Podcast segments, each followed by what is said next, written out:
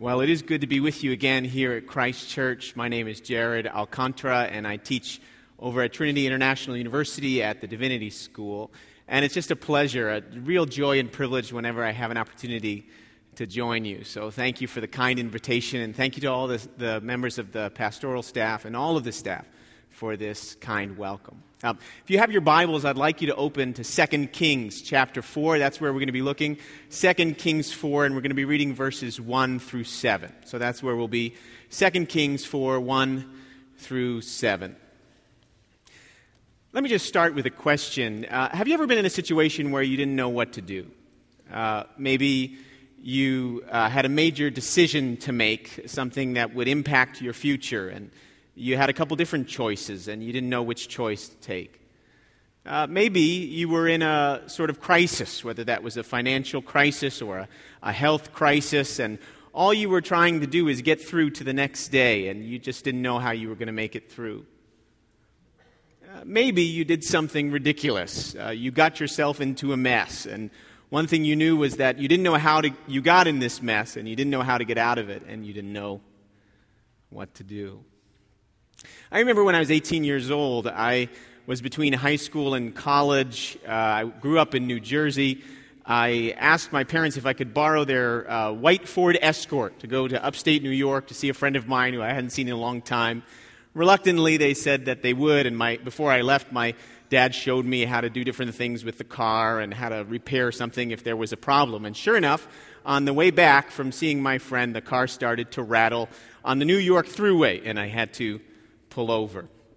And I didn't know what was wrong, so I opened up the hood and I looked and tried to see what the matter was, but couldn't really figure it out. And this was before cell phones. Anyone remember life before cell phones? Yeah, me too. Uh, so I couldn't call anybody, and I waited for a police officer, hopefully, to come by there and see that I needed help, and nobody came. And then I tried to do, probably not very safe, one of these things where I would hail someone down. And let's just say that people on the New York Thruway weren't eager to help on that particular day. Uh, so eventually I needed to find a way to make a phone call. So I noticed that there was an elementary school across the Thruway. So I crossed four lanes, over a median, four more lanes, down an embankment, over a chain link fence, across to a field, and found payphones. Anyone remember what payphones are? Yes. So when I called the payphone, I called the local police department and they asked me what milepost I was at. I had no idea. I said, I know I'm between this exit and that exit. And they said, I'm sorry, sir, you're going to need to tell us your milepost number. And then they hung up on me. So I went back across the field, over the chain link fence, found my milepost, went back the other direction, uh, called them again, told them my milepost. As the sun was setting on a Sunday evening, I found myself waiting for a tow truck, not knowing what to do. I came to find out that the reason I was having car trouble was that I had never actually put gas in the car the entire time. So, lesson learned the hard way. Uh, I don't know if you've ever found yourself in a situation where you don't know what to do. Uh, maybe you've made a mistake. Uh, maybe it's more serious than that. Maybe you have a situation in your family, a, a wayward son or daughter, or a, a strained relationship, and one thing you do know is that you don't know what to do about it. As we look at our passage for uh, this weekend, 2 Kings 4 1 through 7, we'll see that there's a woman in this story who's in this predicament. She doesn't know what to do. She's caught in a crisis. She's found herself trapped in the net of life's contradictions. So if you have your Bibles open, we're in 2 Kings 4, and we're going to be reading verses 1 through 7. 2 Kings 4 1 through 7. The wife of a man from the company of the prophets cried out to Elisha, Your servant, my husband, is dead. And you know that he revered the Lord, but now his creditor is coming to take my two boys as his slaves. Elisha replied to her, How can I help you? Tell me, what do you have in your house? Your servant has nothing there at all, she said, except a small jar of olive oil. Elisha said, Go around and ask all your neighbors for empty jars. Don't ask for just a few. Then go inside and shut the door behind you and your sons. Pour oil into all the jars, and as each is filled, put it to one side. She left him and shut the door behind her and her sons. They brought the jars to her, and she kept pouring. When all the jars were full, she said to her son, Bring me another one. But he replied, There is not a jar left. Then the oil stopped flowing. She went and told the man of God, and he said, Go, sell the oil and pay your debts. You and your sons can live on what is left. This is God's word. Now, this story ends well, uh, but it doesn't start well. This woman does not know what to do. She is a widow in a patriarchal society, which means that she lives in a society in which the rights of men are privileged and the rights of women are ignored. We learn from verse 1 that she comes from a godly family. Uh, her husband was a member of the company of the prophets. He revered the Lord, he loved the Lord, but now he's gone, and the money is gone too. Now, we don't know if it was uh, his issue or her issue or their issue, but what we do know is that his creditors are coming in order to take away her sons as slaves. Now, almost every mother will do everything she can to protect her children. Almost every mother will do everything in her power to keep her family together. So, this woman, in the midst of a crisis, does not know what to do. So, what do you do when you don't know what to do? Well, I think the first thing that you do is you ask. You ask. Now, I don't mean to sound too simplistic, but I think so often we forget the simpler things that we're called to do. Uh, this woman asks, if you notice in verse 1, that verb, she cried out, it literally means to make an appeal for help. It occurs eight times in the book of Second Kings, and most of the times that it occurs, it means to make an appeal for help. So she's making an appeal for help to the prophet Elisha. She does not know what to do, and she feels compelled to ask for help. Now, this isn't the first person in Scripture who cries out for help, seeking divine intervention. This isn't the last person in Scripture either. I, I think of the prophet Isaiah in the book of Isaiah, seeing all of the havoc and all of the wreckage in the nation of Israel. And you know what Isaiah says in Isaiah 64? Speaking to the Lord, Isaiah says, Oh, that you would rend the heavens and come down, that you might make your name known among your enemies. Isaiah is crying out, seeking help, asking God to intervene. I think of uh, the story of Bartimaeus. Bartimaeus was a man born blind, and uh, when Bartimaeus hears that Jesus is coming to town in Mark's gospel, uh, Bartimaeus puts himself in a position where Jesus can overhear him, and Bartimaeus cries out, Jesus, son of David, have mercy on me. See, crying out for divine intervention, seeking God's aid and God's help is something all of us are called to do. Let me just ask you some questions. First question is a simple one Are you too proud to ask for help? Blaise Pascal, a French philosopher, puts it this way He says, Our principal malady is our pride, which separates us from God. Are you too proud to ask God for help? Or are you too proud to ask others for help? When life tumbles in, will you be willing to cry out to God? The second question is very similar. Uh, uh, to where do you go, or to whom do you go when life tumbles in on you? See, we go to all different kinds of people and places and things. We we run to advice columns. We run to our phones. We run to distractions. We run to things that will numb us from our pain. But do we run to God? So often, God is our last resort when what God really wants is to be our first resort. So, what do you do when you don't know what to do? You ask, you cry out. But there's a second thing. First thing is you ask, and the second thing is you, you listen. I want you to notice what happens next in verse 2. Elisha replies to her and says, How can I help you? Tell me, what do you have in your house?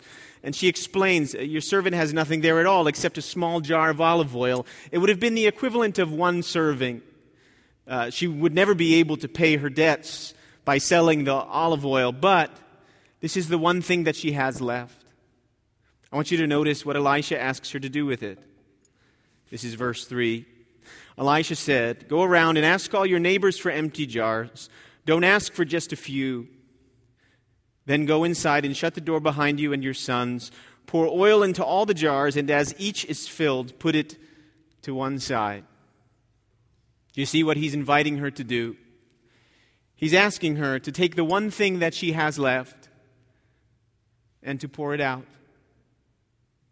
So now she's faced with the decision. She must decide whether she will listen to divine instruction or whether she will attend more closely to the gravity of her own circumstances. And really, her decision to make is our decision to make. We must decide that even when d- divine instruction does not make sense, we must decide whether or not we will listen to it. See, there are so many voices competing for my attention and your attention, competing not only for our attention but our affection. And so you and I must ask ourselves, even when it doesn't make sense, will we listen to God? Even when the way forward isn't clear, Will we heed God's call? I had a professor in college by the name of Scott Hafemann who used to say, uh, Circumstances consistently call into question the promises of God. Isn't that right? Circumstances consistently call into question whether God will do what he says he'll do, whether God will fulfill the promises that he says he will fulfill. And the choice is yours and mine to make whether or not we will heed our circumstances or heed divine instruction, even when divine instruction does not make sense.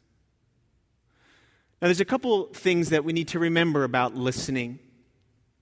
Uh, the first is uh, so often we forget that God is still speaking. the issue isn't whether God is speaking, but whether we're listening. See, God has already spoken to us through His Son, Jesus Christ. God has already spoken to us through the testimony of Holy Scripture, which testifies to His Son, Jesus, and to His redemptive plan for the whole world. God has already spoken and is speaking through the testimony of the church.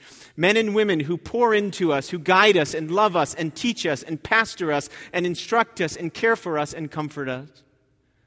God speaks in surprising and unexpected ways, ways that we can't even conceive. See, the question isn't whether God is still speaking, the question is whether we're listening. Also, something else to remember about listening is that there's a difference between listening and hearing. Uh, any of you who have been married or are married know that there's a difference between listening and hearing. Are you listening intently or are you just hearing what's happening. Uh, I'll never forget, a couple of years ago in uh, my marriage to Jen, uh, I was watching a Philadelphia Eagles football game. I grew up not too far from Philadelphia, and I root, uh, I just root for all Philadelphia teams. So, like Bears fans, I'm just drawn to pain and suffering, basically. Uh, but I was watching a game, and Jen was in the kitchen. She was cutting some fruit, and uh, nothing serious, but she accidentally cut herself. And she said, Ouch, I, I cut myself. I think I'm bleeding. And I was so immersed in the game. You know what I said? I said, Oh, that's nice. Not the kind of thing you want to say in a situation like that. See, are you listening or are you just hearing? And that leads to another observation about listening, which is there's a connection between listening and obeying. So often in Scripture, when the Lord is calling his people to listen, he's really calling them to obey. In fact, it's often translated that way. The Shema in Deuteronomy chapter 6, when the Lord says, Hear, O Israel, the Lord your God, the Lord is one, the Lord is in effect saying, Obey Israel. There is just one God. So there's a connection between listening and obeying. We, we know this if we're parents. We know that when we say to our children, You're not listening to me, we're basically saying, You're not obeying me. Now, what does this have to do with this woman in 2 Kings chapter 4? I think it has everything to do with her because she must decide whether she will hear and ignore or listen and obey. So you see, her decision to make is our decision to make. Will we hear and ignore or will we listen and obey? But there's one final thing. So you ask, you listen, what do you do when you don't know what to do? You trust. You trust. See, this woman not only has to make a decision as to whether or not she'll listen to and heed divine instruction, she must also make a decision as to whether she's willing to pour out the only thing that she has left, whether or not she's willing to trust that somehow, in some way, God will make a way out of no way. She has to decide whether or not she's willing to pour out the one thing that she has left in obedience to God, even if it doesn't make sense to her. This is from a book by Jill Briscoe. She writes Sometimes it takes a crisis in our lives to test our faith, to show us the limits of our own strength and the sufficiency of our own strength and the sufficiency of God's provision. But we don't learn that lesson if we just sit around and wait for God to take care of us. We have to step out and pour out, trusting that the Holy Spirit will fill us and give us what we need to continue. You see, it's easy to trust God when the weather is fair and the sun is shining, but when life is tumbling in and the storm clouds are gathering and the rain is falling, uh, will we trust Him then? When all we have left in our hand, it feels like, is a little pot of oil, will we trust Him then? Some of you remember Mother Teresa. She, it's hard to believe that she died almost 20 years ago now. Someone asked Mother Teresa once, she worked among the poor in Calcutta in India, among the poorest of the poor, the untouchable class, the Dalit class. Someone asked her once, Why do you think it is that the poorest of the poor are so drawn to Jesus? And you know what she said? She said, When Jesus is all you've got, you discover that Jesus is all you need. See, when all you have left is a pot of oil and Jesus, are you willing to trust Him then? See, her decision to make is our decision to make. Will we trust Him when everything is going well with us? And will we trust Him when circumstances are calling into question the promises of God?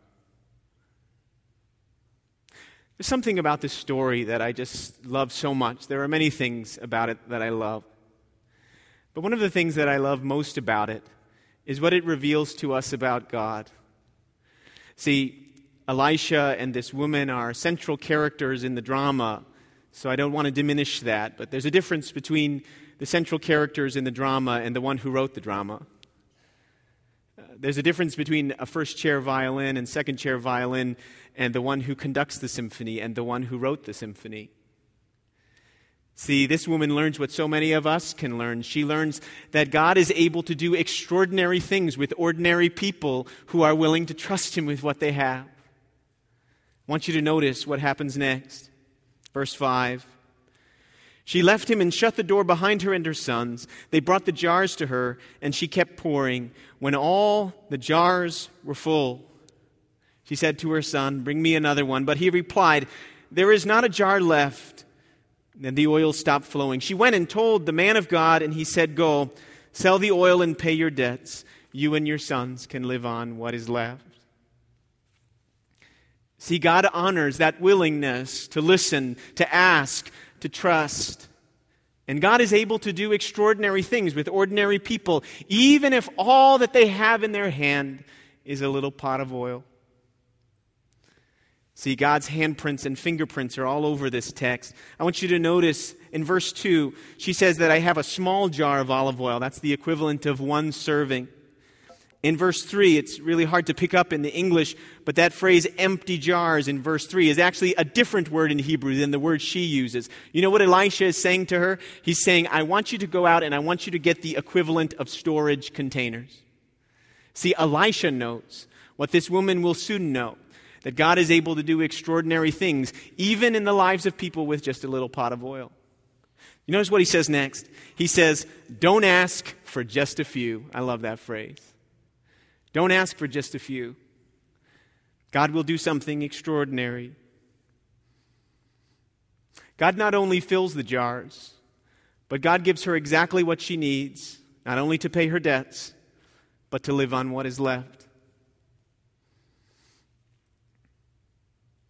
There are so many things that we discover as we look through the pages of Scripture about God's willingness to accomplish supernatural and extraordinary things just through natural, ordinary people. I think of Moses. You know, when Moses got back from the desert of Midian, you know what he had? All he had was his family and a staff. and you know what God did with that ordinary staff? God turned that ordinary staff into serpents before Pharaoh's palace. God used that ordinary staff to turn the Nile River into blood. God used that ordinary staff to divide the Red Sea. See, God can use ordinary things in the hands of ordinary people to accomplish extraordinary things. I think about David, who's just a teenager and hears that there's a, a, a bully by the name of Goliath taunting the Israelites. But there's a problem. See, Goliath is a 42 long and David's a 36 short. All David has in his hand is a, a slingshot and some stones. But God's able to do extraordinary things through ordinary people who are willing to trust Him with what they have. I think about a little boy by the Sea of Galilee. Uh, he came to hear about a rabbi who not only taught amazing things, but was able to perform miracles and called himself the Son of God. And that particular morning, he brought with him a sack lunch, just five loaves and two fish. But God can multiply ordinary resources in order to accomplish extraordinary things. God can use our limited resources, our limited things, in order to do something extraordinary with them. See, these people weren't extraordinary people. In fact, they were ordinary people who believed in an extraordinary God.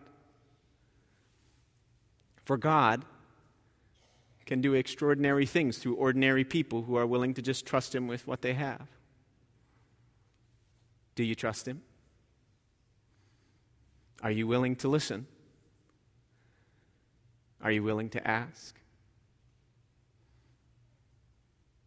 I remember coming across a story about a man by the name of Danny Simpson. This was back in 1990 in Ottawa, Canada, a 26 year old man by the name of Danny Simpson robbed a bank at gunpoint and he made away with about $6,000. He was apprehended shortly thereafter. All the clues led back to him. Uh, he was not only arrested but sentenced to prison for six years. And when they impounded the pistol that he used, they discovered that it wasn't an ordinary pistol, it was an antique. And so they sent it away for further investigation. They wanted an expert to discern just exactly where this pistol came from.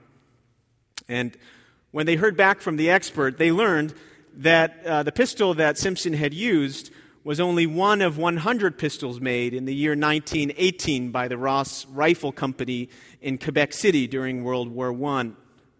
Uh, turns out the pistol was worth upwards of $100,000. you see, if he had only known what he held in his hand, he wouldn't have gotten into this mess. What's in your hand?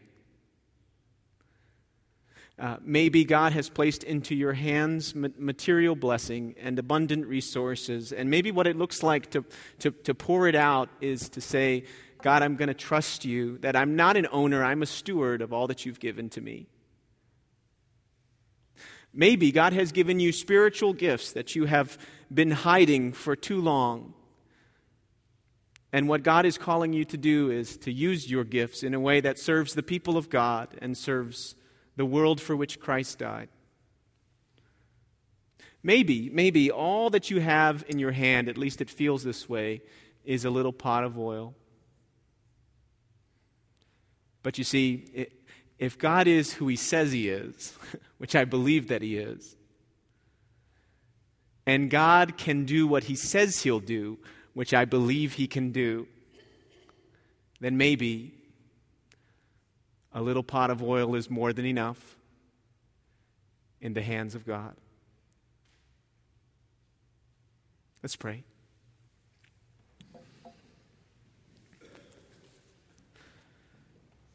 Gracious and loving God,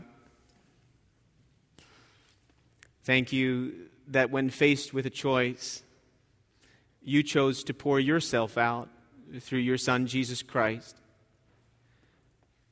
You chose to empty yourself so that we could be filled. you chose to show us the full extent of your love. Thank you, God, for loving us that much. And thank you for the testimony of this woman who was willing to step out and pour out. Thank you for the reminder that you do extraordinary things through ordinary people who are simply willing to trust you with what they have. Help us to be a people who ask, who listen, who trust.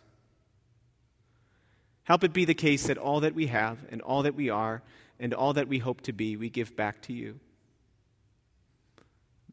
For you alone are worthy not only of our praise, but of our very lives. We thank you. We praise you. And we ask all these things in the precious name of your Son, Jesus Christ, our Lord. Amen.